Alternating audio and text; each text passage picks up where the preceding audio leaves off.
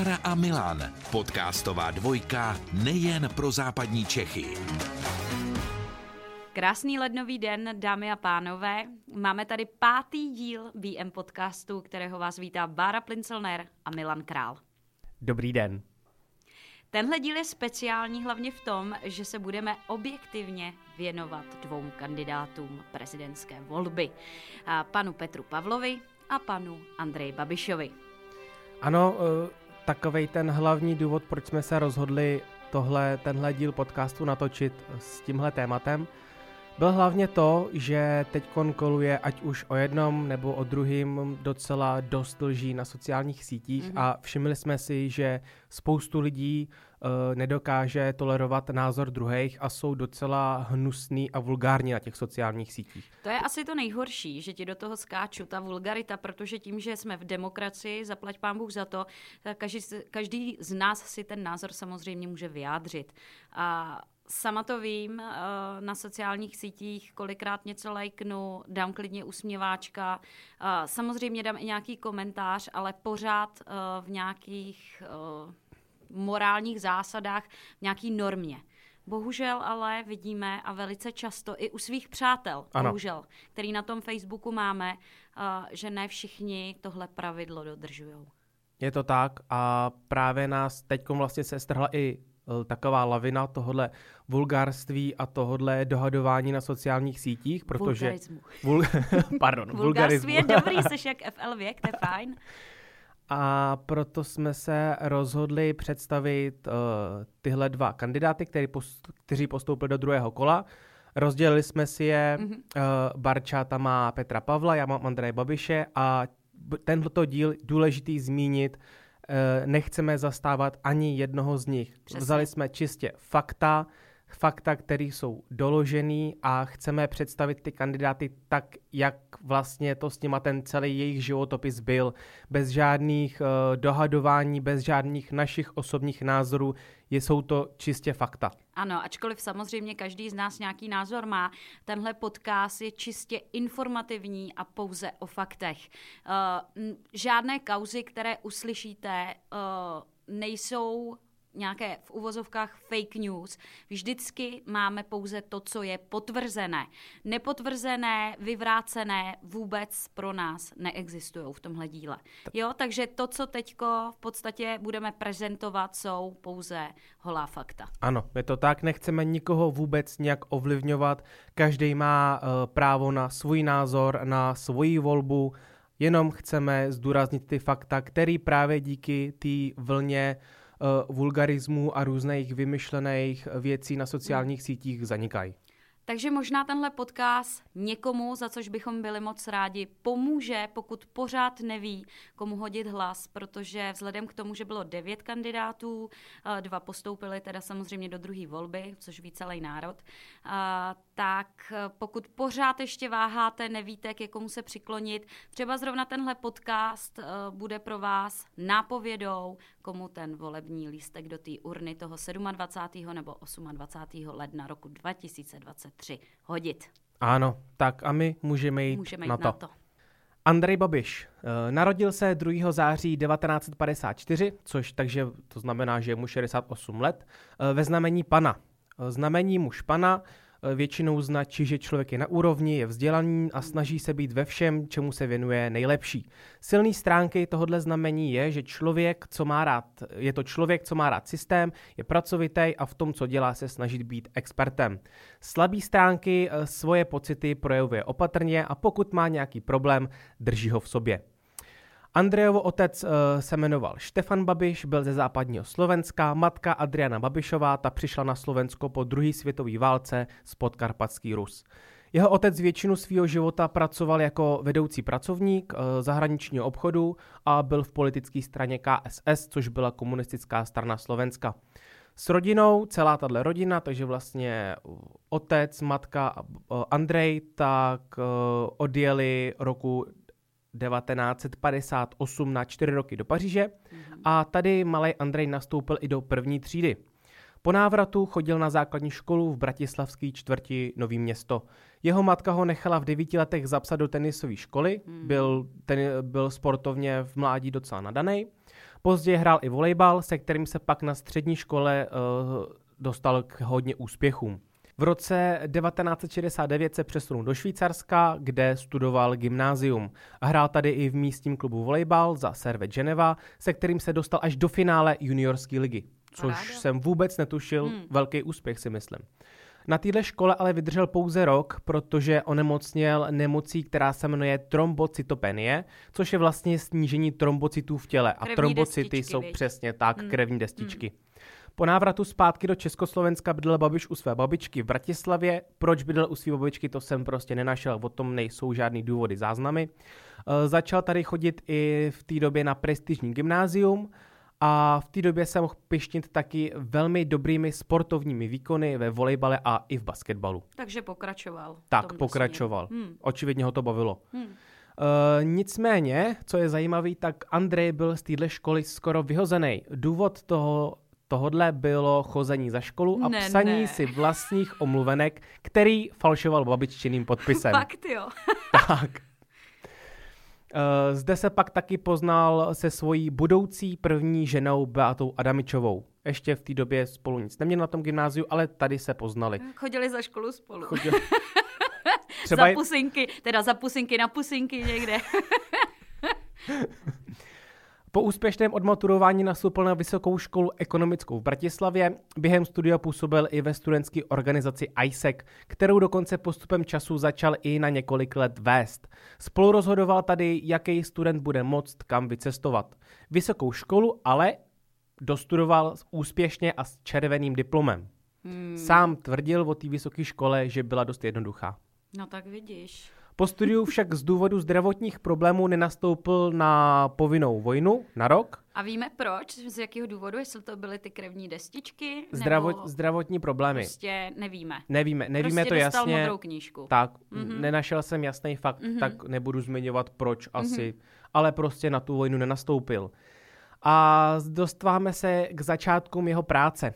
1. listopadu 1978 nastoupil do podniku zahraničního obchodu Chemapol. Později byl tento uh, obchod přejmenovaný na Petrimex. Zajímavostí je, že zpočátku v téhle firmě se mu absolutně nelíbilo a hned po měsíci dal výpověď. Vedení se nad ním ale slitovalo a přiřadilo ho na jiný oddělení. Nakonec se v podniku uchytil a začal postupně kariérně růst, jak díky svojí píly, tak i politické angažovanosti. A v roce 1980 vstoupil do KSČ, což byla komunistická strana Československa. Mm-hmm. Tady už se dostáváme k jeho začátkům Jasně. STB. Uh, právě v, i v ten rok 1980, přesně 12. listopadu, byl Andrej Babiš uh, poprvé evidován jako důvěrník státní bezpečnosti. Jeho číslo bylo 25085. O dva roky déle v Bratislavě ve vinárně u obuvníka měl za přítomnosti kapitána Rastislava Mátrie a uh, poručíka Juliuse Schumana podepsat vázací akt, což vlastně znamená, že se z něho stal agent STB s krycím jménem Bureš. Mm-hmm. Byl registrován v oddělení kontrarozvědné ochrany československého zahraničního obchodu, odboru na ochranu ekonomiky. E, dochované listy dokazují, že Babiš vědomě státní bezpečnosti pomáhal již jako důvěrník. Andrej se pokoušel vůči těmto informacím uh, soudit. Hmm. Poslední takový pokus byl v roce 2022 a ten uh, se vlastně ved proti ústavě paměti národa, ale ten soud Na prohrál. Na Slovensku předpokládám, tak, že jo? Tak, přesně tak. Prohrál ho. Prohrál ho, prohrál Jasně, ho. Takže... takže protokoluje všude na sociálních sítích u obou kandidátů ta jejich historie a minulost. Ano, hmm. ano, nebudeme to popírat, hmm. je to prostě pravda. Uh, začátky jeho podnikání. V téhle době Kolem toho roku 1980 začal i spolupracovat s Antonem Rakickým, který se stal po dlouhou dobu jeho kamarádem, kolegou, ale i pracovním, dá se to tak říct, ochráncem. Anton Rakický se stal dokonce po roce 1989 ředitelem celého Petrimexu a stal u vzniku známého Agrofertu, ale to ještě trošku předbíhám, k tomu se dostaneme. Na podzim roku 1985 byl Babiš pracovně vyslán do Maroka jako československý obchodní delegát. Jeho náplň byla o skupování marockých fosfátů a sjednávání kontraktů pro československý zboží. Dá se vlastně teda říct, že byl jedním z prvních průkopníků podnikání v době komunismu. Mm-hmm. A teď se dostáváme už, jak se vlastně Babiš dostal ke svýmu počátečnímu jmění nebo podnikání, nebo jak vlastně vzniknul Agrofert. A to nás všechny zajímá. To nás všechny zajímá. Agrofert vznikl právě přes tu firmu Petrimex. Celý tento vznik je tak trošku záhadou. Není o tom úplně jasně dochovaný proč, jak, za jakých podmínek. Nenašli jsme. Vůbec. Nenašli jsme, nenašli hmm. jsme, hmm. ale takový ty jednoduchý fakta, ty jsou daný. Hmm. Mimochodem ještě takovou malou vsuvku, uh, jelikož jsem se teď Andrejem docela delší dobu zaobíral, hmm tak ale přesto všechno tohle je docela zjednodušeně a zkráceně řečení, protože kdybychom to měli rozebírat do detailů všechny, všechny ty ty, tak jsme tady ještě tři hodiny. Určitě. Hmm. Uh, takže Agrofert uh, vznikl, jak už jsem říkal, přes tu firmu Petrimex. Začátkem 90. let se totiž Petrimex rozhodl rozšířit i na území dnešního Česka. V té době to bylo ještě Československo. Hmm. Pobočku v Praze dostal právě na starosti Andrej Babiš. Ten si už nějakou dobu zakládal takovou malou síť firem, kterými postupně odžíboval od Petrimexu po kouskách k sobě. Uh, a Agrofert vznikl přesně tři týdny po rozpadu Československa a všechny tyhle sítě firm si vzal Agrofert pod sebe. No, no. Další věc, uh, jak vznikl Agrofert, tak vlastně ta firma Petrimex tak dost investovala do té firmy Agrofert a paradox je, že nakonec se ten Petrimex stal vlastně obětí toho Agrofertu, protože ten se furt rozrůstal, rozrůstal, až ho vlastně spolknul, spolknul. celý. Hmm, hmm. Uh, Takže nevím, jestli teď nepředbíhám, ale chápu teda dobře, že potom si odkoupil v podstatě ten Petronex pod sebe. Tak, Úplně. tak. Uh, jelikož uh, firma, firma Petromex a pak Agrofert se zaobírala hnojivama, tak i Babiš byl vlastně v tu dobu už specialista na hnojiva. A v té době byla u nás taková vlajková loď, dalo by se říct na hnojiva, Lovosická lovochemie. Byl to státní podnik a Babiš v tomhle podniku viděl velký potenciál. Píše se rok 1995-96 a úspěšní podnikatelé si rozhodli, že si půjčí bezmála půl miliardy a odkoupí právě tu lovosickou lovochemii. Zlatá éra 90. Tak, hmm. tak. To se jim povedlo, odkoupili to, ale časem se dostali do určitých problémů. A Babiš to zjistil, viděl to, viděl v tom potenciál, tak přišel s pomocnou rukou, že jim nabídne řešení na tyhle problémy a chce za to nějaký určitý drobný podíl. Je to hodně zjednodušeně hmm, řečený. Jasně. Po úspěšném vyřešení tohohle problému si dokázal ale Andrej navýšit základní mění a to tak dobře a tak šikovně, což on uměl, potom i postupem času to se teď dozvíme v tak tom podcastu. jako je, neznám asi lepšího. Tak, ano, to Co musíme, musíme tak, před ním smeknout, tak. jako opravdu a rázem se stal majoritním vlastníkem. Majoritní znamená, že vlastnil více jak 50% té firmy. Rozhodl, rozhodl se, že si nechá tu čistou část a tu zadluženou, na kterou byl vlastně daný úvěr, tak tu odhodil. Zkoušel jsem zjišťovat, co se potom stalo s tou částí, která byla zauvěrovaná a pravděpodobně byl pak úvěr umořován konsolidačníma agenturama. Hmm, hmm. Ale ne, neberu to jako jasný fakta, prostě ten, ta část s úvěrem šla pryč. Eh, jak se mu tohle vlastně povedlo, což když jsem zjišťoval, tak jsem si říkal, jak to vlastně dokázal. No. Tak všechno to dokázal udělat přes různé kličky, takže všechno potom právnicky bylo v naprosto pořádku. v pořádku. Naprosto v pořádku, nebylo to napadnutelný, prostě šlo to, to podle dříví. Ale... Ano, ano, rozhodně. Proto tohle je, tohle jo, je umění. protože člověk, když si nad tím zamyslí, tak si musí uvědomit, jak ten někdo, kdo tohle udělá, jak musí být chytrý, jak v tom musí mít přehled, musí to mít dobrý strateg, takže v tomhle... Musí umět zákon. Ano, jo? určitě. Aby pokud, pokud je tam něco nelegálního, tak aby vždycky tu kličku měl. Teď ano. samozřejmě mluvíme objektivně, protože řešíme ano. konkrétní případ. Ano.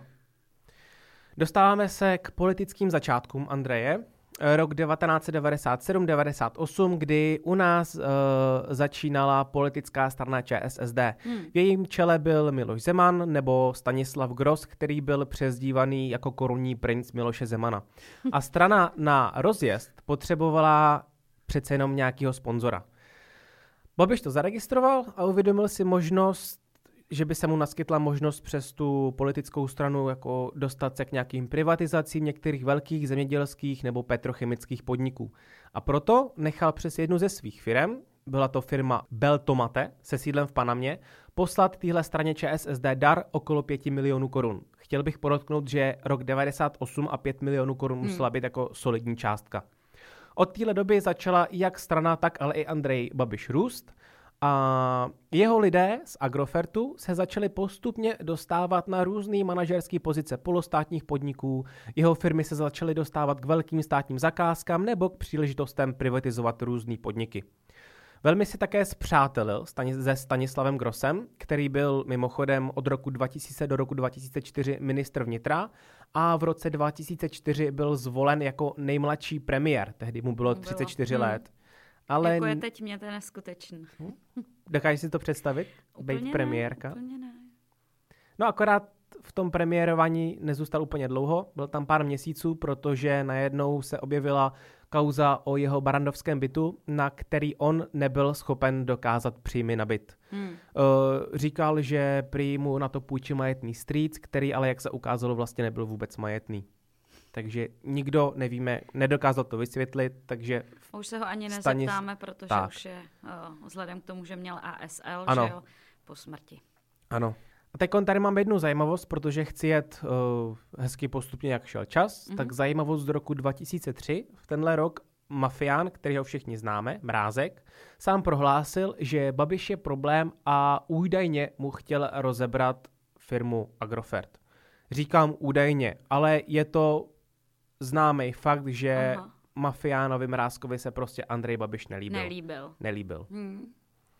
No tak Mrázka známe všichni, že jo. Ondřej Vetchý ho stvárnil příběh Kmotra.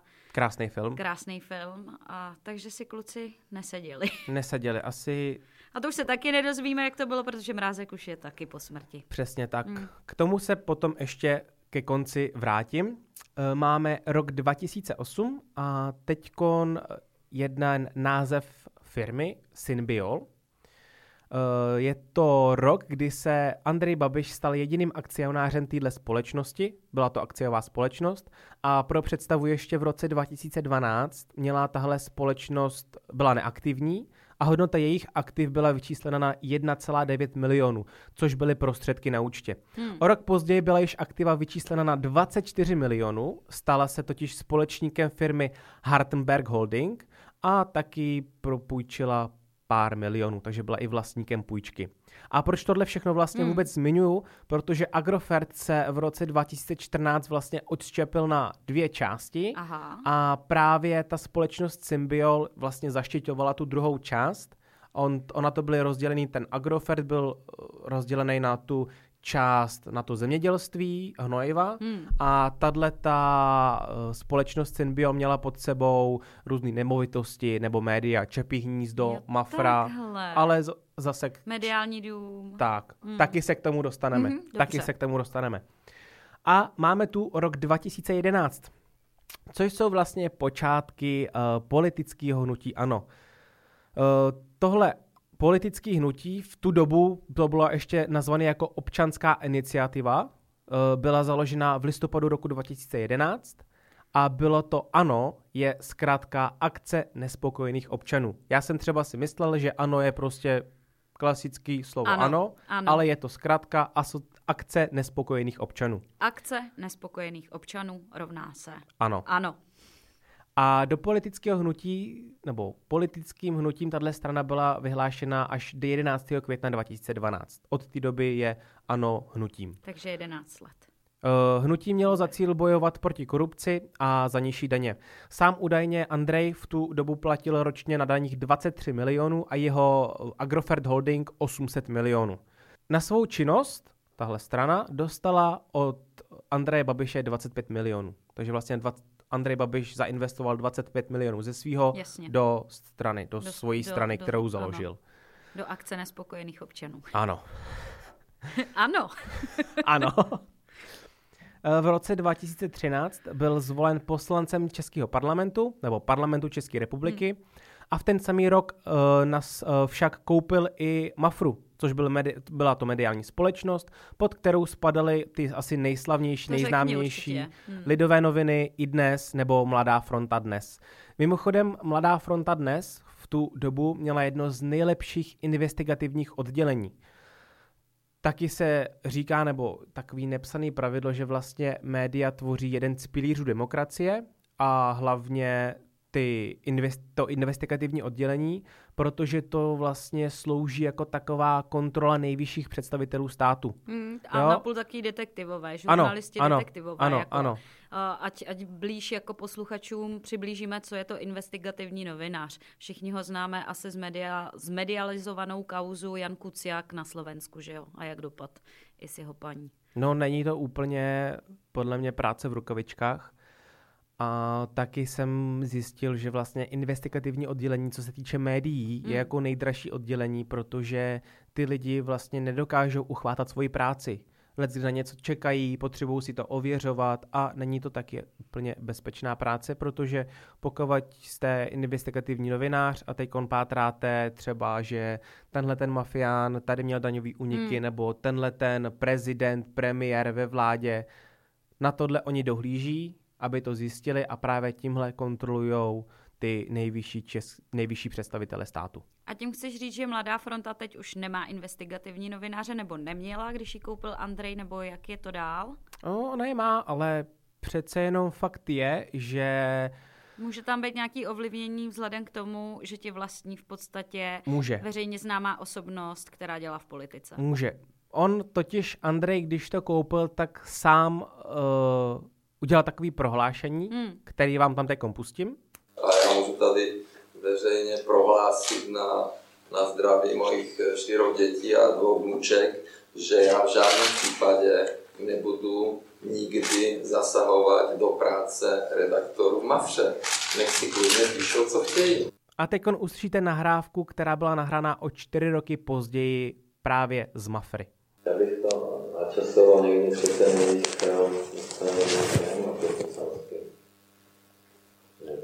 něco. Já si myslím, že tím, že tím sněmem, kdyby se načasoval tady ten Ludvík, že by to bylo perfektní.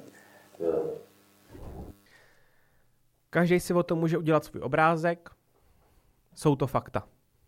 Rok 2014. Uh, eh, Andrej Babiš kandidoval na post vicepremiéra a ministra financí, do kterých byl tentýž rok jmenován do obou hmm, dvou. Hmm. Ještě v roce 2014 popřel, že by kdy chtěl kandidovat na prezidenta. No vidíš, no, to je 9 let. Rozmyslel si to. Zhruba 8, 8 a půl, 9, že jo, máme začátek roku. Ano. No tak člověk si prostě někdy něco rozmyslí. Já to taky občas Sice, něco rozmyslím. Jasně, no. Akorát... Tak jestli si vezmeš rohlíka nebo půlku chleba, no tak je to roz... prezident nebo ne. Proč ne, hele? V roce 2015 obhájil post předsedy Hnutí Ano a tenkrát bývalý prezident Václav Klaus pak označil propojení politiky a Andrejovu biznisu za velmi nebezpečný. Pořád jsme eh, v roce 2015, kdy bylo zavedený EET a Andrej po- prohlásil, že pokud EET zavedeno nebude, nebude to schválený, tak budou muset zvýšit daně.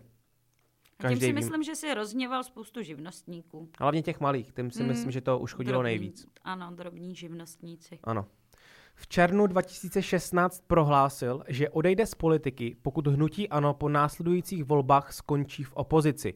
V podzimních senátních volbách získalo ono pouze tři křesla, což bylo považováno za prohru, takže skončili v opozici. Ale ejhle, Andrej z politiky neodešel. Prohlásil, ah. že je senát de facto zbytečný a nebránil by se jeho zrušením. Dne 5. května 2017 premiér Sobotka odeslal Milošovi Zemanovi nahrad návrh na odvolání Andreje Babiše z vlády. Důvodem byl skandál s neodváděním daní nebo úkolování novinářů v médiích, což jsme slyšeli před hmm, chvílí v hmm, nahrávce. Hmm. Miloš Zeman tento návrh přijal a Andrej musel odstoupit. Ovšem ne na dlouho, pořád rok 2017 a volby do poslanecké sněmovny. Andrej před volbama prohlásil v rozhovoru pro Deník právo, že pokud vyhraje volby, dosáhne svého premiérského angažma, odejde pak po čtyřech letech z politiky, že by prý chtěl údajně uh, trávit potom normální život a věnovat se rodině nebo firmě. Jasně, tak má vnoučata, že jo. Uh, Čtyři děti. Do toho vaří rád s Monikou, občas jde na ty houby. Což jsou vlastně jeho záliby, to mm. jsem ještě nezmínil, houbaření a vaření. No ale jak už všichni víme, ano, volby vyhrálo a on se stal premiérem. Byl premiérem dvou vlád. Ta první podala hned 17. Eh, ledna 2018 demisi a důvod té demise bylo nevyslovení důvěry hmm. poslanců. Tenkrát vyslovilo důvěru jenom 78 poslanců a ti byli všichni ze strany ANO. To promiň, ale to číslo 78, já myslím, že by se k němu dostala, ale teď je docela symbolický. Uh, je pravda, potvrď mi, protože ty máš dokonale Andreje nastudovaného, uh, že, nechodil, že nechodil vůbec do poslanecké sněmovny, že tam ta 78, jestli se nemýlim, tak 78% on má absenci. Úplně přesně tak, jak to říkáš. Vidě, vidět, že ho máš taky zmáknutýho. On no byl, jako Uh, on byl ve volebním období 2017 až 2021 nejčastěji absentujícím poslancem v poslanecké sněmovně a chyběl právě na zhruba 78% všech hlasování. A tolik hlasování nezmeškal žádný z jeho předchůdců ve funkci předsedy vlády. Hmm. Takže ta 78. taková symbolická. Ano. Eh, jak už jsem říkal, teda byl premiérem dvou vlád, ta první, odvolala, ta první podala demisi a prezident Miloš Zeman ji přijal, ale k sestavení nové vlády opět pověřil Andreje Babiše. No a teď poslední roky Andreje, když byl premiér, ty už si asi všichni pamatujeme, období covidu, rozhodně musíme říct, že to nebylo jednoduchý a neumíme si představit, jak kdyby tam byl jiný premiér, jak by to vypadalo. Přesně. To si asi nedovedeme, protože pro všechny to byla hodně náročná doba a doufejme, že byla poprvé a naposledy, že jo. Nikdo z nás nebyl nadšený. Neviděli jsme, co nás čeká. Tak. Každopádně, co je fakt, tak uh, u nás byly zavřené školy nejdíl na světě. Hmm. Což... Je to dost. Je to je dost. to zajímavý. Je to zajímavý, ale říkám, no, to je těžké jako polemizovat nad tím, co šlo a nešlo udělat jinak. Ach, pokračuj. Pokračuju. Teď trošku k jeho soukromému životu. Hmm, to bude asi všechny zajímat, mě taky. No, jeho první žena, se kterou, jak už jsem zmiňoval dneska, se kterou se potkal na gymnáziu, byla lékařka Beata nebo Beatrice rozená Adamičová. Hmm. S ním měl dvě děti, Andreje a Adrianu a obě jeho děti byly trestně stíhaný v kauze Čapí hnízdo. Stíhání bylo posléze zastaveno. K té kauze se ještě teď. dostanu, ano. Od 90. let uh, má ale Andrej Babiš do současnosti svoji druhou ženu Moniku, která se jmenovala za svobodna Herodesová. A ta to je, o 20 příjmení, let... panečku, tohleto. to si budu i Monču za svobodna pamatovat. Herodesová. A ona je o 20 let mladší než on, potkali se v roce 92 a vlastně potkali se tak, že ona v té době dělala sekretářku v Lovosický lovochemii Aha. a on byl v tu dobu už jedním z ředitelů, hmm. dá se to tak říct. S tím má Andrej také dvě děti, dceru Vivien a syna Frederika. Ale svatba proběhla až v roce 2017 na Čapím hnízde, hnízdě, ale ona si nechala jeho příjmení vzít už v roce 2013. A to si pamatuju. To si pamatuju, protože svoji nebyly, ale příjmení měla Babišová. Ano. A jak už ono to jde, to zaplatili jenom tisíc korun, já vím, o čem mluvím. Z vlastní zkušeností. Ano, ano. A jak už jsme tady vlastně dneska zmínili, tak jeho záleby jsou houbaření a vaření. Ale mě by zajímalo, jestli si ještě někdy zahraje ten basket, když byl v tom tak dobrý. Já jsem viděl na internetu nějakou fotku a nebyla hmm. úplně tak stará a normálně tam s basketbalovým míčem, takže třeba si ho občas fakt rád zahraje. Takový odreagování od politiky. No a teď se dostáváme eh, ke kauzám, ve kterých eh, byl probírán Andrej Babiš. Uh, vybral jsem kauzy, které jsou zakládané na faktech mm. a nebudeme v nich dál šťourat, aby Jasně. jsme se nedostali k nějakému polemizování. Uh, zkusil jsem to se skládat uh, zase podle synchronicky, let synchronicky, mm, mm. Aby, to, aby to sedělo. Takže první taková velká kauza byla spolupráce s UOOZ, což je útvar pro odhalování organizovaného zločinu. Uh, tady se dostáváme i k investigativním novinářům, přesně mm-hmm. k Jankovi Kroupovi, který mm. tohle vyšetřoval. A původně byl Babiš eh, tímhle útvarem sledován kvůli podezření, že by mohl být zapleten do vraždy právě Františka Mrázka. No neblázni. Ano, což byla důležitá podstava českého podsvětí, ale Babiš poté, uh, Babiš z toho byl odvolán, jako mm-hmm. že to mhm. bylo nepravdivý, on nebylo mu prokázána žádná vina, Jasně. takže z tohohle... Takže v tomhle nevinen. Ano, v tomhle, v tomhle nevinen. Mm. Uh, pak ale uh, Babiš uh, nabízel jednomu z detektivů buď peníze nebo kariérní růst, nakonec se stal ale jeho informátorem. A Babiš to víme určitě? To víme určitě. To je fakt. To jo. je fakt, to je podložený Aha. faktama, to je podložený i rozhovorama. Mhm. Uh, Teď jenom to vezmu ještě trošku do hloubky, teda abyste jenom věděli, o čem povídám. Měl tam svého kamaráda. Mhm. Eh, byli to dobří kamarádi, ten jeho kamarád právě vedl to, tenhle útvar a pak když vyplouvali různý fakta na povrch a začalo se do toho šťourat, tak hmm. ten jeho kamarád položil tu funkci a už ten útvar nevedl. Aha, hezký. Eh, další kauza krácení daní. Údajně měl být Andrej Babiš podezřelý z úniku daní cca přes 200 milionů v období od roku 2009 do roku 2013 a to pomocí objednávek na reklamu pro německé firmy, které patřily do koncern, koncernu jo, Agrofert. Jo, jo. prováděnou na Čapím hnízdě. Hmm. Z tohohle ale taky vyváznul, taky se to neprokázalo, takže čistě jenom kauza, ve který byl probírán. Uh, tohle je kauza ale Čapí hnízdo, která teďko před volbama skončila verdiktem nevinen. Ješ, ještě se k tomu dostanu jo? přímo k tomu Čapímu dobře, hnízdu. Dobře, ať v tom máme jasný. Ano.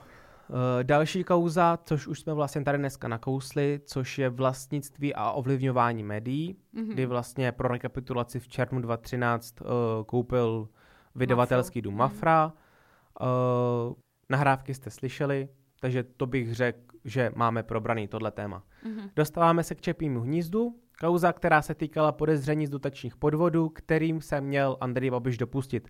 Respektive měl neprávem čerpat evropské dotace, které měl pak použít na své Čapí hnízdo. Mm. A jak už si vlastně zmínila ty, tahle kauza skončila nedávno. Těsně, těsně před prvním kolem uh, prezidentské volby, že jo. Všichni jsme s napětím očekávali, jaký bude verdikt, ale respekt prostě před soudem. Ano, Takže ano. nevinen, OK, nevinen. Bereme to tak, je to tak. Přesně tak. Teď tu mám uh, další kauzu, byl to výrok o táboře v letech a tam vlastně on sám prohlásil, budu citovat, byly doby, kdy všichni Romové pracovali, to, co píší v novinách ti blbečci, že tábor v letech byl koncentrák, to je lež, byl to pracovní tábor, kdo nepracoval, šup a byl tam. Po ostrý kritice, která se na něho snesla, tak se za svůj výrok omluvil. Nejdříve uvedl, že citoval jenom slova svého známého, že byl výrok vytržený z kontextu, mm-hmm. ale důležitý je závěr, že se za svůj výrok omluvil. Mm-hmm. Pak tady máme kauzu údajného únosu vlastního syna Andreje Babiše mladšího, to si asi všichni pamatujeme, hmm, o tom si hmm. asi udělíme obrázek sami. A tam je to Existují... opravdu jako takový pade na pade, že jo? protože víme, že uh, údajně teda, já jsem někde žádné lékařské zprávy na internetu neviděla, by měl být psychicky nemocný, na druhou stranu nevíme, takže tam je velký otazník. Tam je i velký vlastně otazník, že sice hmm. uh, existuje nahrávka novinářů, ale důležitý podotknout, když tady probíráme fakta, takže ta nahrávka byla pořízená bez vědomí Andreje Babiše mladšího i jeho matky, mm-hmm. takže taky to má svůj díl na tom. Hmm. Jedeme dál. Únik informací z Česu. Hmm. Jsme pořád v roce 2018 a policie se začala zabývat trestním oznámením na Andreje Babiše ohledně nelegálního úniku informací z Česu. Eh, bylo to podezření ze spáchání trestního činu o co jde vlastně při prodeji no. bulharské části společnosti ČES, mm. bulharské společnosti Inercom ve výši 15 miliard korun došlo k uniku důvěrných informací a bulharský premiér Bojko Borisov přitom v parlamentu potvrdil, že důvěrné dokumenty dostal přímo od Andreje Babiše. Andrej Babiš toto od, od obvinění popřel. Pak tady máme jednu z posledních kaus, což byly Pandora Papers. A tak to je furt aktuální, ne? Dneska jsem zrovna ano, viděla nějaký ano, článek. taky hmm. jsem ho viděl.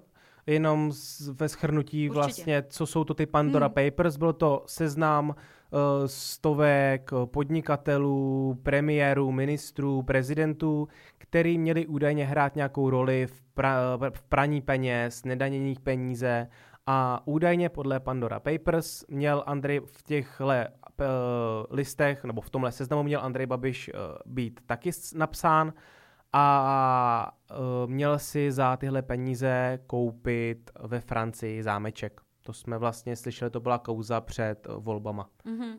No ale dneska teda vyšel článek, který na mě samozřejmě uh, začal blikat zrovna předtím, než jsem jela sem do studia natáčet s tebou ten podcast, uh-huh. uh, že už je teda fakt oficiální, že Andrej Babiš je trestně stíhaný uh, právě uh, v Pandora Papers ve Francii. Takže doufám, že se teď nemýlím a všechno jsem řekla správně. Já jsem to čet stejně. tak výborně. A konečně poslední taková velká kauza. Třešnička na dortu. Třešnička na dortu. Korunový dluhopisy. Uh, vyšlo najevo, že hmm. Babišovi příjmy mohly být okolo roku 2017 vyšší, než jaké přiznal v majetkovém přiznání. Hmm. Uh, jde o to, že Babiš jako soukromá osoba si koupil od Agrofertu Eh, korunový dluhopisy v hodnotě 1,5 miliardy korun. Aha. Ale udělal to tak chytře, že on si nekoupil jeden ten dluhopis, který by měl hodnotu 1,5 miliardy korun, ale on si koupil 1,5 miliardy dluhopisů, který měli uh, hodnotu 1 ne, koruna. Ne. A uh, Baru, jaká je hodnota daní z jedné koruny? tam to nemusíš danit, ne? Ano, ano, protože ta daň ta daň dělá méně jak půl koruny, takže vlastně daň z koruny je nulová. To je obchodník. A... Já tady musím dávat každý rok daňový přiznání. Hmm? Fakt jako tohle mimochodem, není... mimochodem ještě tyhle... Myslím daňový přiznání samozřejmě s přiznanýma daněmi. Ano. Takže jo, ale jako 1,5 miliardy nezdanit, to je jako... Mimochodem, tyhle dluhopisy měly mít uh, z, uh, zúročení 6%, což ročně dělá plus minus výdělek 90 milionů korun. 呼呼呼呼。Na konci pod října 2018 pak vyšetřovatelé z městského státního zastupitelství sloučili několik trestních oznámení do jednoho mm-hmm. a mhm. případ odložili, neboť nešlo o podezření z trestního činu. Takže tímhle bych to asi uzavřel. No, tak to je jasný, tak on jako krytej byl, že jo, on nic špatného neudělal. Ano. A to je to, co jsme říkali na začátku, že je to neskutečný obchodník, ano. který umí prostě v tom chodit jako za každou cenu. Ať si každý přebere, jestli tohle je pro něj korektní, není to korektní, morální, nemorální, od toho tady teď my nejsme, dáváme jak fakta jenom toho a obrázek si každý udělá sám. Tak, já to teď jenom schrnu a už hmm. ti dám slovo, už jsem povídal dneska dost. Eh, když teda schrneme politický působení, aby jsme tady, když jsme jako probírali ty kauzy, aby to nevypadalo, že na něj chceme hodit nějakou špínu, vůbec ne, jsou to fakta. A když se koukneme na další fakta, tak vlastně, když byl minister financí, tak od roku 2013 do roku 2015 se povedlo vládě snížit státní dluh o 10 miliard. Hmm. Na začátku roku 2013 byl dluh 1683 miliard, potom na konci 2015 1673. Zvedl důchody důchodcům, což jako máme tady valorizaci důchodu, no která právě. je při inflaci povinná, mm. ale on je zvednul o něco víc a obhajil si potom tak i tu část, která bude potom chybět státu, kterou oni vlastně do toho investují. Zavedl EET, zabýval se uhlíkovou neutralitou, ten program se jmenoval název Fit for 55 a prosadil zrušení superhrumé mzdy. A úplně poslední informace, kterou bych možná uh, si myslím, že je důležitá podotknout takhle před volbama, že je stranický kandidát uh, na prezidentské volby ze strany ANO. Ano. A tímhle já mám hotovo. Tak to byl Andrej Babiš. Bára a Milan. Podcast chytrej jako rádio. Já mám teda Petra Pavla a musím říct, že tím, že teďko dlouhou dobu si mluvil o Andreji Babišovi, je to taký úsměvný pro mě, takže když vidíš nějaký super debaty, tak vždycky ten Andrej má to obsáhlý mluvení, eh, tu konverzaci a Petr Pavel to má vždycky osekaný, řekne ta, ta, ta a hotovo. Takhle to v podstatě bude taky, protože, protože Andrej toho má tolik za sebou, různý kauzy, eh, politiku a tak dále a tak dále, že si fakt mluvil dlouho a já to opravdu vemu zase, jak se říká, z jedné vody na čisto rychle. Tak jo, tak Petr Pavel. Narodil se 1. listopadu roku 1961, takže mu 61 let. Znamením je štír, takže všeobecně by měl být ve společnosti, by se obvykle měl držet spíš v pozadí a v práci je svědomitý a nenápadný.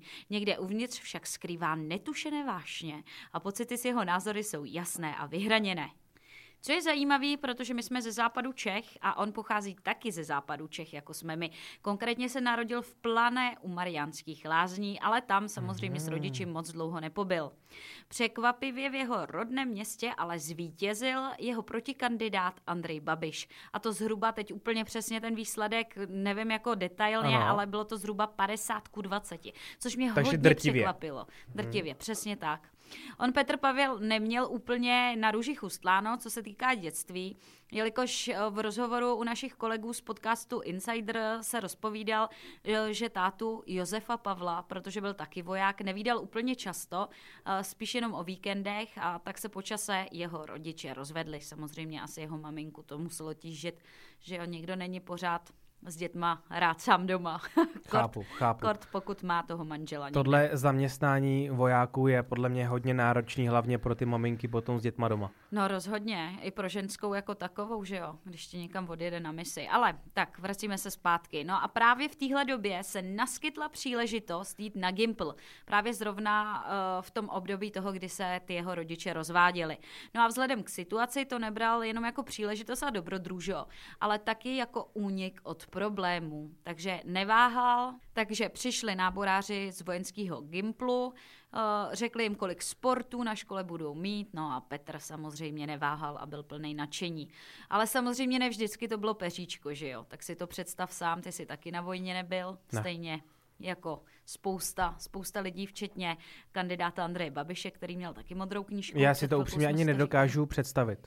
Tak si představ, že v 15 letech, jo, v 15 a kdy kolikrát sami ani nevíme, co dál, tak seš od rána sešněrovaný v Kanadách až do večera a zachází s tebou úplně stejně jako s vojákem základní služby.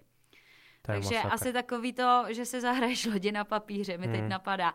A pak jdeš prostě skočit si z letadla padákem, jako mazec. No a domů mohli klasicky na opušťák jednou za měsíc podstatě ještě v uvozovkách děti nebo teenageři. Když si to teď představím, no nemůžu si to představit v dnešní době. Hodně drsný to je. A to měl ještě na střídačku, protože jeho máma bydlela v Kladně, když odešli z té planý, a táta v táboře. Takže z Opavy, kde on studoval, kde je ta vojenská škola, to měl fakt jako štreku, že třeba minimálně čtvrt toho opušťáku strávil jenom na cestě. Jo? Ale i přesto svého rozhodnutí nelituje. Teď na lásku a vztahy pojďme. V roce 1986 se oženil s paní Hanou, pak se Petrovi narodili dva synové Honza a Petr. Manželství bohužel nevydrželo. Láska na něj zřejmě ale čekala v kasárnách. Ne. V úvozovkách jo, protože se zamiloval a vzal si nakonec v Olomouci v roce 2004 pod plukovnici a stále jeho manželku paní Evu Pavlovou. Tak to je hezký, ale. Je to hezký. A oni se znali i dávno předtím už z toho Gimplu. Uh, a, a pořád jenom jako známí, asi zřejmě kámoši, až fakt postupem času uh, si asi řekli, že jo, že to je to pravý to tam. tak. no jo, a, a ještě jenom doplním, že ta Eva se k vojákům přidala až potom, co vyhořela při přijímacích zkouškách na mateřinku ze zpěvu. tak to mi přišlo úsměvný. Petr miluje pivo, taky dobrý víno, no a samozřejmě motorky, což většina jeho příznivců ví. V rámci jeho koníčku je to asi jeho největší vášeň. Zkusil si to od modelu Javy až po Suzuki 650 Dakar, Hondu, hmm. Yamahu hm, a zakotvil u Bavoráka BMW R 1200 GS. Já teda vůbec nevím. Já jsem teda koukala jenom na obrázek, to je tak všechno, co, jak já to jako pochopím, jako hezký, hezká mašina. Mimochodem tady ti doplním, má ještě hezký auto. No, má tak... taky BMW M2, no. takže ten, kdo tak se v tom bude vyzná, na bavoráky, tak Petr, jo, jo, jo. Petr bude na bavoráky. Tak, uh, nedělá jenom rekreační výšky, což je zajímavý, třeba Plzeň Brno, nebo prostě takhle se projet, ale jde i ve velkým. A takhle se vyjel třeba v roce 2005 z Olomouce až do Londýna. Wow. jo, jo, jo. No a kromě motorky samozřejmě miluje i svý mazlíčky, takže svýho pejska a kočičku, s kterou se nedávno zrovna fotili na sociálních sítích. Tuším, že zrovna v den voleb. Mezi jeho oblíbené knížky patří Rozmarný léto, Dobrý voják Švejk a Hlava 22. A teď už jdem taky na tu kariéru. Jo, mm-hmm. ačkoliv zpočátku komunistickou, samozřejmě nemůžeme ani Petra v tomhle opomenout, a, ale na druhou stranu to byla pro jeho povolání nezbytná součást k výkonu práce. Do strany vstoupil v roce 1985, jelikož se chtěl stát elitním výsadkářem v Prostějově, tak aby zvýšil svý šance projící temu chazečů, ačkoliv nebyl útvarem doporučený, ale ostatní generálové, kteří byli mimo útvar, mu v podstatě to do, doporučení dali. A teď se řeší, proč. Jo, byla na to i, myslím, že podcast nebo taky nějaká debata a vypadá to, že to byla o, prostě tlačenka od jeho tatínka. Takže i on má kauzu. Tuhle, tuhle, vypadá to tak, jo. Na druhou stranu, jako já nechci teď se vůbec jako zastávat, říkám, buď, buďme objektivní, ale jak se vždycky říkalo, akor za těch komunistů, bez námých to nejde, tak tady to asi tak platilo. A že ono táta v... byl voják, že jo. I v dnešní době to tak platí. Takže on, jestli si chtěl splnit sen a skákat padákem, prostě holce táta musel postarat, když útvaru prostě nevyhovoval. A bylo mu tenkrát 21 let, jo, takže ještě mladý ucho. 啊呃 On viděl vlastně celou dobu i u svého táty, že je v komunistické straně eh, Československa, takže to nějakým způsobem, formou nějakého naučeného vzorce vnímal jako normální, že jo? což známe všichni ze svých životů. Čím vyrůstáš, tak ti většinou přijde normální, než zjistíš, že to vlastně nechceš, nebo naopak, mm-hmm. že je to mhm. správně. Mm-hmm. Zaplať pán Bůh, teda Petr Pavel zjistil, že to úplně nechce, nechce komunisty a byl tam jenom pouhých pět let, tedy do roku 1989. Ale do té doby z těch pobít ve Spravodajském institutu generálního štábu dokonce dostal i krycí jméno Pávek. Takže tady Pávek. máme v podstatě Bureše a Pávka. Bureš a Pávek. Uh, ale pozor, nikdy tohle jméno nepoužil a nepoužil nikdy ani falešný průkaz. Veškeré informace spojené s minulostí v komunistické straně Petra Pavla eh, je možno najít, protože je zveřejnil dávno před oznámením kandidatury na prezidenta a jsou normálně na internetu kdyby někdo chtěl. Zpětně svoje členství označuje za chybu, na druhou stranu mu nastavila zrcadlo a hodnoty toho, kam chce a nechce směřovat. A je pravda, že po tom, co teď budu číst, uh, i jeho kariéru jako takovou, je asi téměř jasný, že šel prostě se západním směrem. Mm-hmm. V roce 1992 po vystudování vojenské akademie v Brně nastupuje do spravodajské zprávy generálního štábu, kde taky absolvuje i kurz v americkém Washingtonu. A potom se přesouvá do Belgie, kde pracuje jako zástupce vojenského a leteckého přidělence. Pak se vrátí zpátky do vlasti, a to na pozici asistenta ředitele vojenského spravodajství. V roce 1996 takže v jeho 35 letech je vyslaný studovat do Velké Británie, do Staff College eh, Chamberlain. Posléze se vrací na pozici velitele 6. speciální brigády v Prostějově.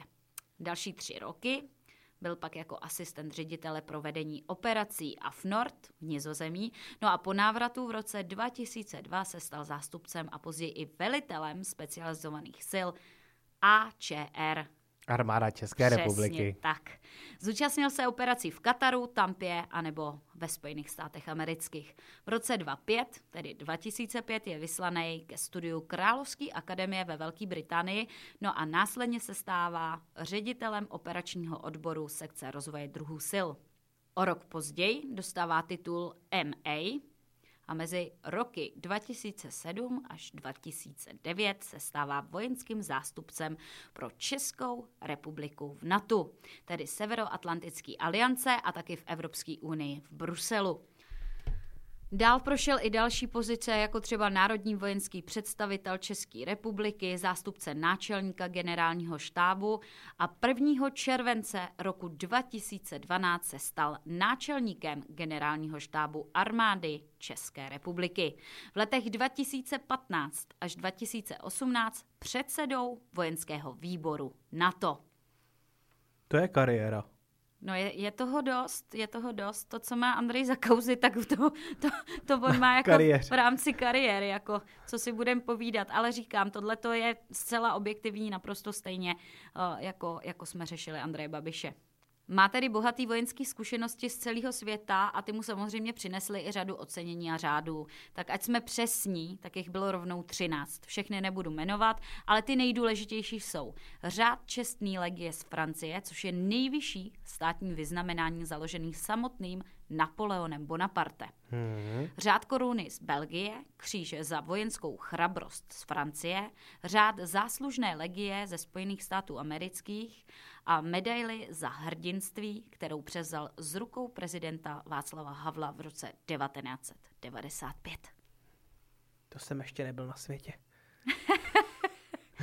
Kandidaturu na prezidenta České republiky oznámil 29. června roku 2022 a zajímavý je, že ze začátku nebyl nikdo z jeho rodiny vůbec nadšený z toho, že by měl právě on zrovna být prezidentem. Ale samozřejmě, jak to bývá postupem času, když to vstřebáš, tak teď má plnou podporu jak obou synů Honzy i Petra, tak i manželky a, takže paráda. Jeden z jeho synů o něm dokonce řekl, ten Honza, ten mladší, že si myslel po odchodu uh, z NATO, že se v důchodu bude věnovat zahrádce a vnoučatům. No. jak tak to, bejvá, to trošku nevyšlo. Jak to bejvá, myslet si je vědět. Ale kdo víme, volby může dopadnout jakkoliv. A já teda musím říct, že Pavel je občanský kandidát a nikoli provládní kandidát. Nazbíral normálně, legálně 50 tisíc podpisů od obyčejných občanů České republiky. Petrovo heslo kampaně je řád a klid. No a Andrejovo? To je pomáhat lidem, proto Babiš. Tak. Přesně. Tak jo, já si myslím, že jsme schrnuli všechno to nejpodstatnější k tomu, aby vy sami jste si udělali obrázek o kandidátovi číslo jedna, kandidátovi číslo dva. Druhý kolo prezidentských voleb nás čeká 27. a 28. ledna, v pátek od 14 do 22 hodin, v sobotu od 8 do 14 hodin, což znamená, že sobotní večer už budeme všichni znát novou hlavu státu. Ještě bych zmínila aktuální výsledky z prvního kola. Petr Pavel 35,40 setin hlasů, Andrej Babiš 34,99 setin procent hlasů. Určitě je třeba zmínit i veřejná podpora proti kandidátu v prvním kole. Uh, za Petra Pavla se postavila Danuše Nerudová, Pavel Fischer a Marek Hilšer. Máš tam, Milane, taky někoho, kdo je pro Andreje Babiše? Nemám oficiální prohlášení, takže nebudu, nebudu zatím tady říkat. Takže bychom skončili. Já si ano. myslím, že to nejdůležitější všechna fakta, která se týkají volebního kandidáta Andreje Babiše i Petra Pavla, máme vyčerpaná. My vám děkujeme, že jste se nás doposlechli až sem. A... Bylo, jak by řekl Miloš Zeman, bylo to krásné, ale bylo toho dost. Až moc. A každopádně možná jenom taková ještě myšlenka na závěr pro vás všechny, co nás posloucháte. Ještě jednou děkujeme mm-hmm. a zkuste i vy nebo i svýmu okolí trošku uh, zdůraznit uh, psaní příspěvku na sociální sítě, jako aby jsme trošku předešli té vulgaritě. Přece jenom ano, jsme v demokracii, každý může mít svůj názor, ale my musíme umět respektovat ten názor, ten, co se nám třeba nelíbí. Hlavně mi přijde, tady bych ještě určitě podotkla pravdivý názor. Ať si ty lidi ověřují ty fakta, to tak. mě vytáčí třeba nejvíc. Já umím respektovat názor druhýho, ačkoliv je uh, prostě z tábora proti kandidáta nebo kohokoliv jiného. To nejde jenom teď o volby, ale musím vědět fakta. Rozhodně. A ne, že tam prostě běhají takový fake news, že to je prostě na záchvaty smíchu, jako jo. A to je potom jako hloupý a když to na vás vyskočí od vašich přátel 15krát za den, tak už je to prostě opravdu jako k naštvání. Já bych možná ještě apelovala uh, na všechny posluchače, včetně nás, já to mám už za sebou, a pořádně si znovu uh, proskoumala, a jaké jsou pravomoce prezidenta České republiky, protože pak vám vlastně docvakne, že spoustu příspěvků, který sdílíte, nebo sdílí váš přítel, nebo přítel přítele a tak dále, eh, nejsou postavený vůbec na realitě, která by tak mohla být, protože je to nesmysl. Pátý díl našeho BM podcastu pomalu, ale jistě končí. Loučí se s vámi Bára Plincelner a Milan Král. Mějte se krásně a šťastnou ruku při volbách ať se dostane uh, na prezidentský post ten lepší. Podcastová dvojka nejen pro západní Čechy. Bára a Milan.